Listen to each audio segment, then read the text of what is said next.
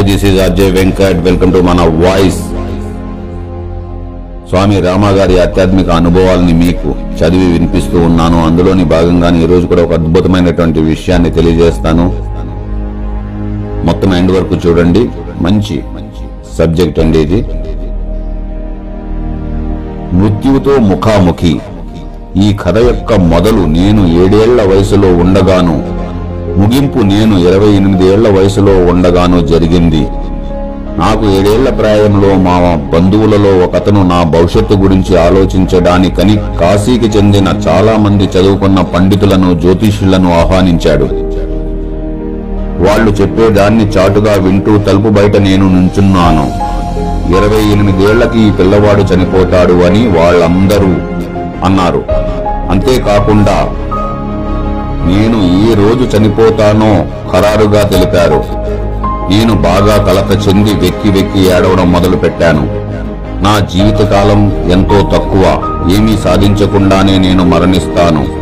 నా జీవన ధ్యేయాన్ని ఎలాగ పూర్తి చేయగలను అని నేను తలిచాను. నా గురువుగారు నా దగ్గరకు వచ్చి నువ్వు ఎందుకు ఏడుస్తున్నావు? అని అడిగారు. నేను మరణించబోతున్నాను అని అతనికి చెప్పాను. అది నీకెవరు చెప్పారు? అని అతను అడిగారు. లోపల ఉన్న జ్యోతిష్యులను చూపిస్తూ వాళ్ళందరూ అన్నాను. అతను నా చెయ్యి పట్టుకుని పద అంటూ నన్ను గదిలోనికి తీసుకువెళ్ళారు జ్యోతిష్యులకు ఎదురుగా నిలబడి ఈ బాలుడు ఇరవై ఎనిమిది ఏళ్ళ వయసులో మరణిస్తాడని నిజంగానే తలుస్తున్నారా అని అడిగారు.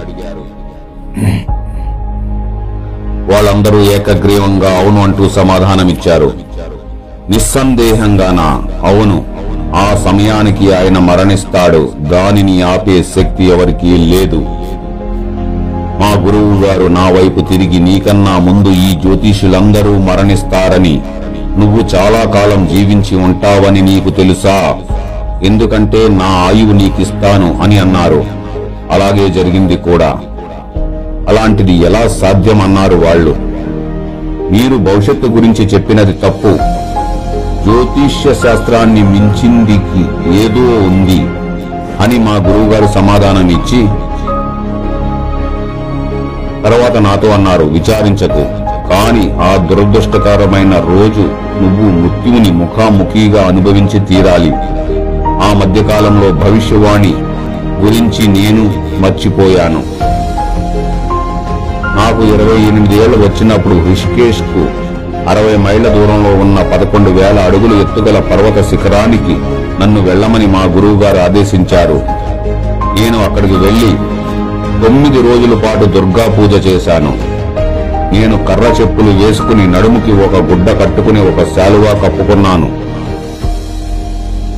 నేను ఒక కుండడు నీళ్ళు తప్ప ఇంకేమీ నాతో తీసుకెళ్ళలేదు. అమ్మవారి యొక్క ధ్యాన శ్లోకాలను పాడుకుంటూ వల్లించుకుంటూ పర్వతాలలో స్వేచ్ఛగా తిరిగేవాడిని ఆ పర్వతాలే నా నివాస స్థలం. ఒకసారి నేను ఇరవై వేల అడుగుల ఎత్తుకి ఎక్కాను. ఎటువంటి విశేష సాధనాలు లేకుండా ఏ పర్వతమైనా ఎక్కగలనని నా నమ్మకం ఉండేది. ఒకరోజు నిటారుగా ఉన్న ఒక ఎత్తైన కొండ పక్కన ఒంటరిగా వెళ్తూ పాడుకుంటున్నా. ఆ నిర్జన ప్రదేశంలోనే నేనే భగవంతుణ్ణి అన్న భావన నాలో కలిగింది.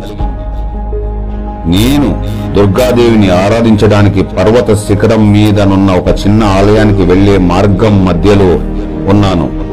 అక్కడ చుట్టూ దేవదారు వృక్షాలు ఉన్నాయి. అకస్మాత్తుగా నేను దేవదారు వృక్షాల ఆకుల మీదకి జారేను. పర్వతం మీద నుండి కిందకి దొల్లిపోవడం మొదలుపెట్టాను. నా జీవితం అంతం అయిపోయింది అనుకున్నాను. కాని నేను కిందకి దొర్లుతూ దాదాపు ఐదు వందల అడుగులు తర్వాత ఒక చిన్న మొళ్ళ పొదలో చిక్కుకున్నాను. ఒక పదునైన చిన్న కొమ్మ నా కడుపులోకి చొచ్చుకుని పోయింది. నన్ను పట్టేసింది. అక్కడ కొండ చాలా ఏటవాలుగా ఉన్నది. నా బరువుకి ఆ పొద ఊగడం ప్రారంభించింది. ముందు పర్వతాలని ఆ తర్వాత ఎంతో కింద ఉన్న గంగని చూస్తూ వచ్చాను. నేను కళ్ళు మూసుకున్నాను. మళ్ళీ కళ్ళు తెరిచేసరికి కడుపులో ఆ కొమ్మ గుచ్చుకున్న చోట నుండి రక్తం రావడం చూశాను. కాని దాపరిస్తున్న మృత్యువుతో పోలిస్తే అది ఏమీ కాదు. ఆసన్నమవుతున్న మృత్యువు యొక్క వ్యాకులతతో బాధ గురించి నేనేమీ పట్టించుకోలేదు. నాకు వచ్చిన మంత్రాలన్నీ వల్లించాను. ఆఖరుకు క్రైస్తవులు బౌద్ధుల మంత్రాలను కూడా వల్లించాను. నేను చాలా మఠాలకు వెళ్ళి అన్ని మతాల యొక్క మంత్రాలను నేర్చుకున్నాను. కాని ఏ మంత్రం పనిచేయలేదు. చాలా మంది దేవుళ్ళను తలుచుకున్నాను. ఓ భగవంతుడా నన్ను రక్షించు అని ప్రార్థించాను కాని ఏ సహాయం లభించలేదు. నేను ఒకే ఒక్క దానిని పరీక్షించలేదు. అది నా ధైర్యం. నా ధైర్యాన్ని పరీక్షించుకోవడం. ప్రారంభించినప్పుడు నేను మరణించబోవడం లేదు. ఎందుకంటే నా ఆత్మకి మరణం లేదు. ఈ దేహానికి మరణం తప్పనిసరి కాని ముఖ్యమైనది కాదు. నేను శాశ్వతమైన వాడిని. నేనెందుకు భయపడుతున్నాను? నా శరీరంతో నన్ను నేను గుర్తించుకుంటున్నాను. ఎంత మూర్ఖుడిని అని కటాలన జ్ఞాపకం వచ్చింది. దాదాపు ఇరవై నిమిషాల వరకు నేను ఆ పద మీద వేలాడుతూ ఉన్నాను. అప్పుడు మా గురువు గారు చెప్పిన ఒక విషయం గుర్తుకు వచ్చింది అదేమిటంటే దీన్ని అలవాటుగా దేన్ని అలవాటుగా చేసుకోకు. కాని నీకిప్పుడు నిజంగా అవసరం ఉండి నన్ను తలుచుకుంటావో నేను ఏదో ఒకలాగా నీ దగ్గరుంటాను. నా ధైర్యాన్ని పరీక్షించుకున్నాను. ఇప్పుడు మా గురువు గారిని కూడా పరీక్షించాలి అని అనుకున్నాను. శిష్యుడికి ఇది సహజం. ఎప్పుడూ తన అతను తన గురువుగారిని పరీక్షించాలని అనుకుంటాడు. గురువుగారిలో దోషాల కోసం వెతుకుతూ తన సొంత బలహీనతలను ఎదుర్కొనడానికి తప్పించుకుంటాడు. ఎక్కువ రక్తస్రావం వలన నాకు కళ్ళు తిరగడం ప్రారంభమైంది. అంతా మసకమసకగా అయిపోయి స్పృహ కోల్పోవడం మొదలైంది. అప్పుడు నాపైన ఉన్న రహదారిలో కొందరు స్త్రీలు మాట్లాడుకోవడం విన్నాను. వాళ్ళు వాళ్ళ పశువులకు గడ్డిని కొన్ని వేరులను పోగు చేసుకోవడానికి పర్వతాలకు వచ్చారు. అందులో ఒక ఆమె కిందకి తొంగి చూసి నన్ను చూసింది. చూడండి ఎవరో చనిపోయారు అని ఆమె అరిచింది. నేను చనిపోయానని వాళ్ళు తలపోస్తే వాళ్ళు నన్నిలాగే వదిలేస్తారు అని అనుకున్నాను. వాళ్ళకి నేనెలాగా బ్రతికున్నానని తెలపడం నా తల కిందకి పాదాలు మీదకి ఉన్నాయి.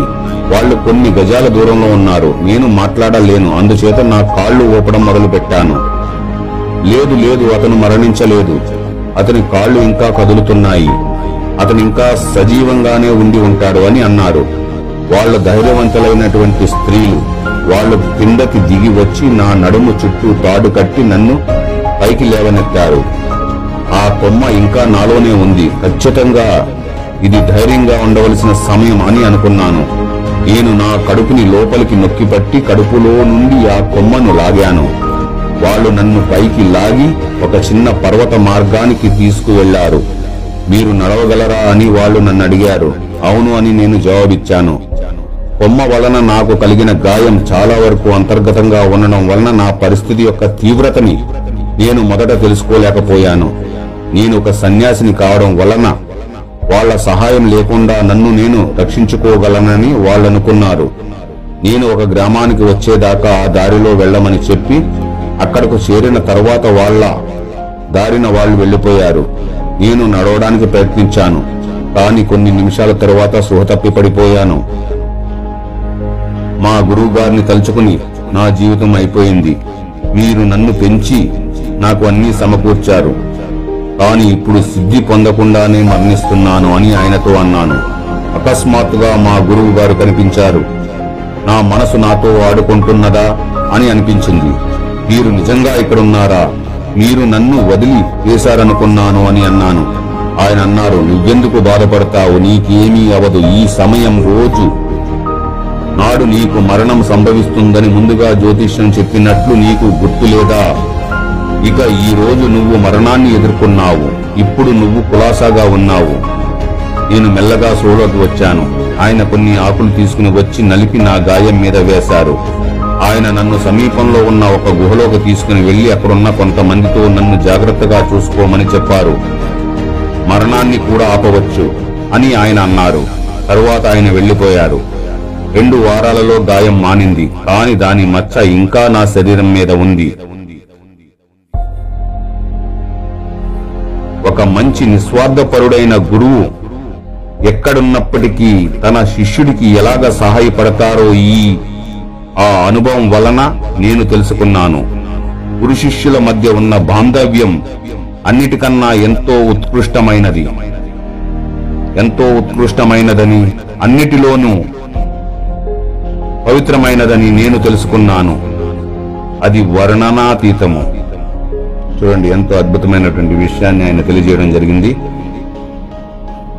సో ఇలాంటి ఎన్నో మంచి మంచి విషయాలతో మీ ముందుకి ఇంకా వస్తూ ఉంటాను thank you again thank you see you again this is ఆర్జో Venkat